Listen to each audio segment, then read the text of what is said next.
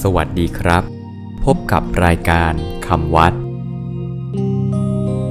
วันนี้ขอเสนอคำว่า มคตคำว่ามคต สะกดด้วย มอม้า คอควาย ทอทง อ่านว่ามคต มคต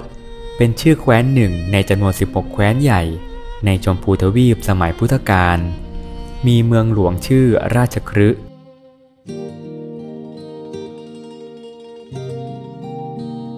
พระราชาที่ปกครองแคว้นมคตสมัยพุทธกาลคือ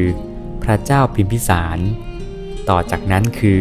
พระเจ้าอาชาติศัตรูผู้เป็นพระราชโอรส มคต